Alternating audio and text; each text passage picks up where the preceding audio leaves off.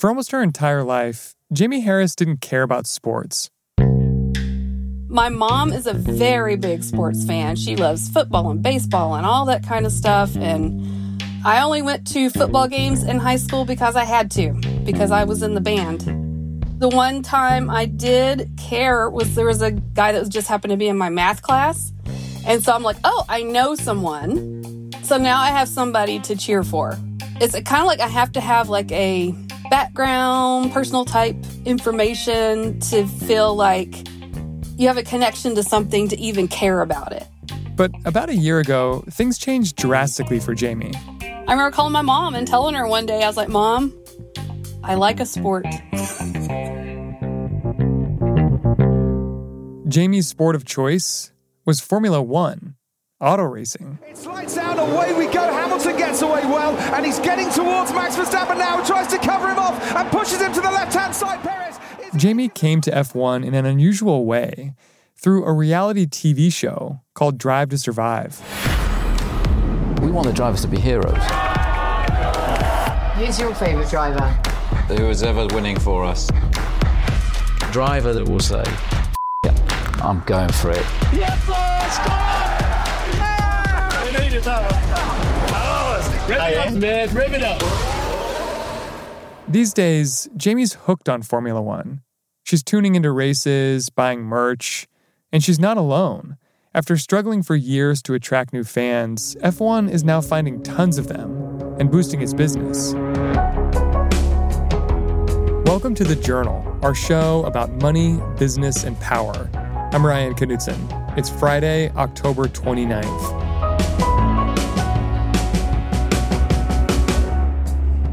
Coming up on the show, how reality TV turbocharged F1 and why other sports leagues are watching.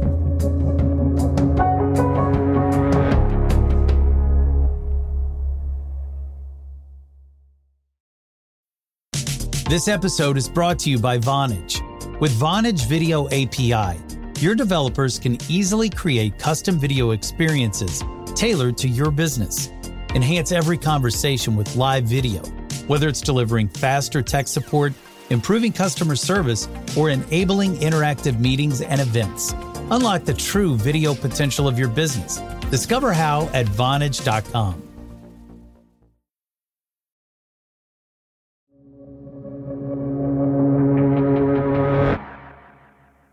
Modern Formula One was invented after World War II.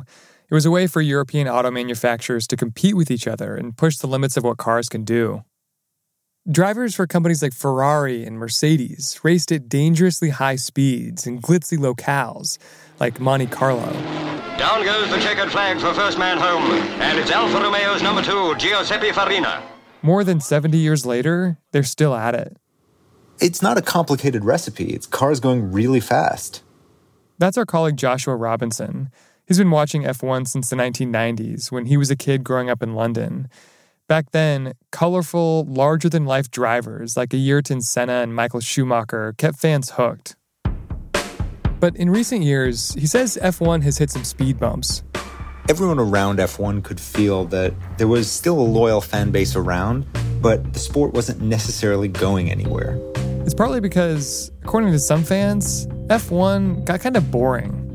A handful of drivers and teams always seemed to win, so there wasn't a lot of suspense. The sport also got safer and more technical. It was less freewheeling. The cars even got quieter. F1 got rid of the old V12 engines. The sport wasn't as raw. And what happened was fans got bored with the idea that what's going to make the difference here is not necessarily how audacious a driver can be in trying to overtake around a corner, but rather who's going to manage their tire wear better. Uh huh. It sounds kind of nerdy. It's extremely nerdy. You know, you go into an F1 garage and it can sometimes feel like Cape Canaveral. Every little piece of the car is hooked up to very sensitive data sensors. And of course, the most important sensor in the car is the driver. Not to not to put it crudely, but they'll often say that the most sensitive sensor in the car is the driver's ass. Why? Because he can feel the vibrations under his butt? Exactly. For some fans, all this emphasis on data took some of the drama out of the sport. People don't necessarily want to watch tactical racing. They want to see people driving by the seat of their pants and, uh, you know, passing someone around a corner while pulling 3Gs. And getting people to watch is critical for F1's bottom line because Formula One makes its money from licensing races to broadcasters. Fundamentally, what you're selling is TV rights. Mm-hmm. I mean, if you put out a, a poor product, that's not going to help your popularity, and that's certainly not going to help you sell TV rights. On top of that, running an F1 team had become more and more expensive. Teams were going bankrupt. The cost had spiraled out of control. The popularity was just not growing anymore. So, for the CEO of Formula One, Stefano Domenicali, it was kind of a do or die moment in F1 history. According to Domenicali, injecting some excitement back into the sport was, quote, crucial. And then, one of the biggest media companies in the world presented F1 with an opportunity to capture a whole new audience. That company was Netflix. Netflix, as we know, has a lot of money to develop a lot of content. And when the approach came from Netflix and a British based production company to do a documentary, F1 jumped at the opportunity. What was Netflix's pitch? They were trying to just do a behind the scenes documentary with as much fly on the wall as they could get, but they had no idea what it would turn into. What it turned into was a full blown reality TV phenomenon. That's next.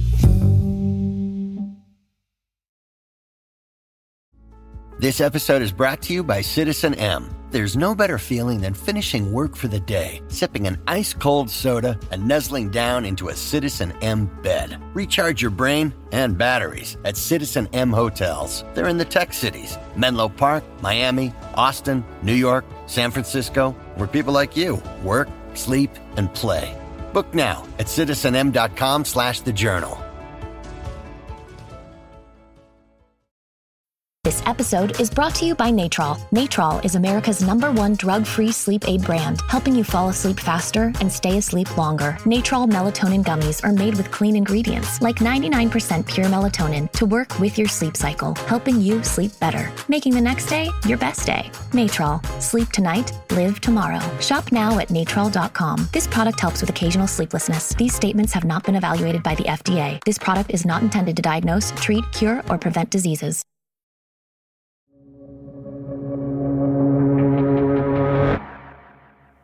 Netflix's initial plan was just to make a documentary, but they soon saw the potential for something more.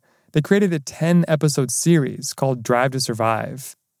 The show first premiered in 2019, and despite a whole lot of revving engines, it wasn't really about cars.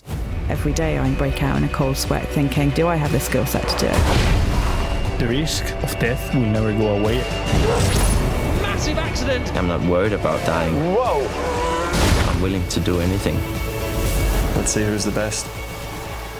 If you don't know anything about F1, this is full of like sound and color and like interesting personalities. They did not get bogged down in any of the nerdy chat. You would learn very little about how tire wear works from watching Drive to Survive.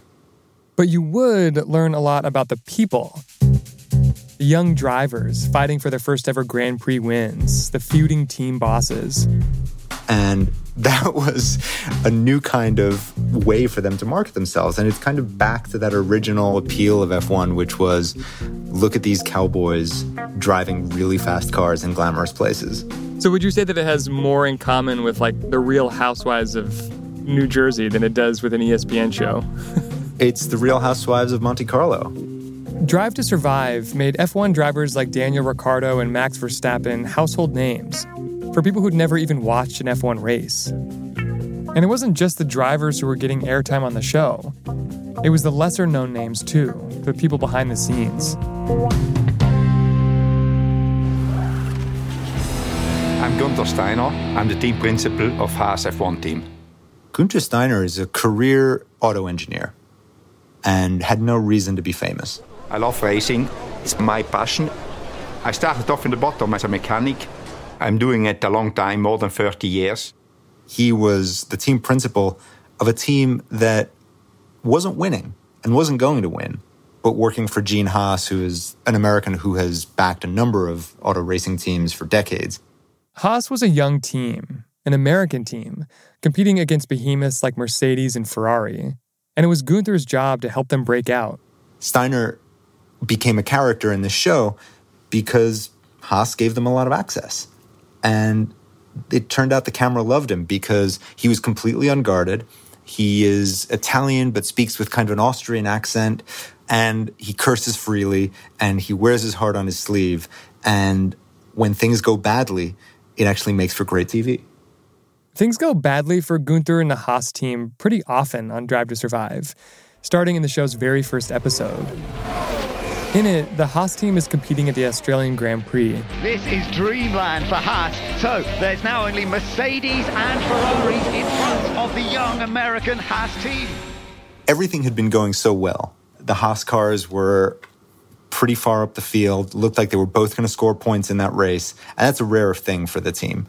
And then within a few laps, Stop the car, stop the car, stop the car, stop the car, stop the car. One of Haas's drivers, Kevin Magnussen, had just pulled into a pit lane for a tire change. Soon after, one of his wheels started acting up. The pit crew hadn't screwed it on right. And just a little while later, the same thing happened to Haas's second driver, Romain Grosjean. Stop the car, stop the car, we have the front left loose. Stop the car, stop the car. Two boneheaded screw ups, and the entire Haas team was out of the race. And of course, Netflix's cameras were trained on Gunther you just see his face sink. And he's got to get on the phone to Gene Haas and explain exactly what went wrong because that's the guy putting up the money. And ultimately, the buck stops with Gunther. I don't know, Gene. I don't have the answer to that one. We just f- this one up. You know? Doesn't make it right. I know that, you know. Saying it, f- it up, it doesn't make it right. I will do a proper investigation, Gene. Don't worry, you know that. I will fix it. Trust me. This kind of unfettered behind the scenes access made some teams wary of participating in the show. Two of the sport's biggest names, Ferrari and Mercedes, sat out the first season. But fans loved it. The show was a hit. By season two, the holdouts had caved. Mercedes and Ferrari were in. And when season three premiered, Drive to Survive was the top show on Netflix worldwide. One of the people tuning in was Jamie Harris, a 44 year old stay at home mom in Texas, who you heard from at the top of the show. I watched it and I liked it. I got really um, intrigued with. I guess it's because all the behind the scenes stuff is what got me. Before F1, Jamie had only ever cared about one football game in high school because she knew one of the players who was in her math class. And with Drive to Survive, it kind of worked the same way. The show introduced her to F1 drivers and, most importantly, told her why they wanted to win so badly. This is what they have on the line, and they were making like a whole storyline out of it, so you had somebody to root for and all that. And so I guess I kind of, I kind of like that. How long did it take you to get through the first season? Was it like a binge watch situation? Oh, probably, yeah. Yeah. If it wasn't in one day, I'm sure it was in two. But Jamie didn't stop with the show. She started digging up YouTube videos with F1 drivers, started following racing news on Twitter. And then she did the thing F1 had been hoping for all along. She started watching actual F1 races live. It's lights out and away we go. Even start. In a single weekend, Jamie says she might watch the race pre show, practice, qualifiers, the Grand Prix. So that's, you know, one, two, three, four, five, six, six or seven hours a weekend. Have you convinced anybody to watch it with you? Just my kids. Me and my daughter. Lando is our favorite driver, but we also like Max and we want him to win the championship. And my son's favorite driver is Max, but he's he's five, so he just says, "I'm where's Max, mom? Where's Max?" She's also started spending money on her new hobby. First came the F1 Pro subscription, so she can stream every race. It's like maybe eighty dollars a year. And then came the merch. I have three hoodies. I have three shirts, and I have a hat. How much do you spend on these hooded sweatshirts? Oh, you don't even want to know. I do want to know. Um, Trust me. I say, I say, well, I'm I'm lucky because I am an adult. I'm older. My husband has a very good job. Probably a hundred bucks a piece, I would say, on the hoodies. So, what does it feel like now to be a sports fan? It is weird, I guess. Like now I understand why there's those guys and I guess women also like my mother who sit and shout at the TV and if the you know racer their game is on they're like don't talk to me Shh, don't talk to me don't talk to me because this is you know important I don't want to miss anything and yeah so now I, that's me that's me New sports fans are hard to develop and it's what every sport wants to do from baseball to bass fishing Joshua says he's been surprised by how effectively a reality TV show has pulled it off. My experience with a lot of sports fans and people who expressly don't like sports is that they're pretty set in their ways. They know what they like, and it's tough to change their mind. And it's even harder to change their mind by making them watch the thing that they don't understand. Drive to Survive is kind of a shortcut, it gives them a different way in. And so you watch the soap opera, and then you think, hang on, maybe I'll tune into a race. And it's very different vibe. But suddenly there are all your friends from the soap opera.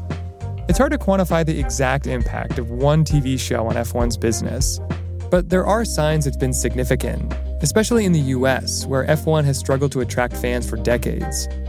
ESPN, which broadcasts F1 in the US, says viewership this season is up 50% over last year. Also up 50% was attendance at last weekend's US Grand Prix in Austin. The weekend's races drew 400,000 people, including Jamie. And other sports leagues are taking notice.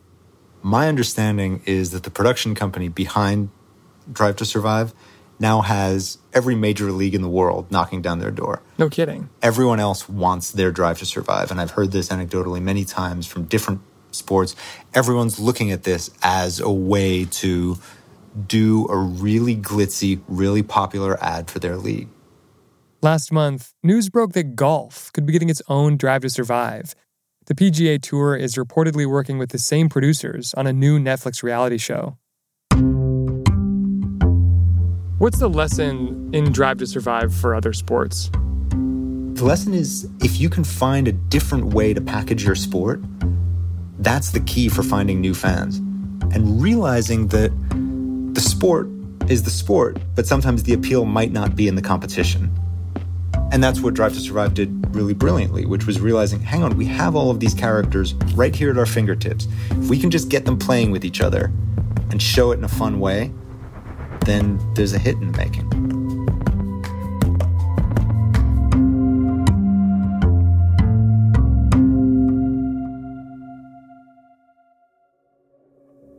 That's all for today, Friday, October 29th. The Journal is a co production of Gimlet and the Wall Street Journal. Your hosts are Kate Linebaugh and me, Ryan Knutson.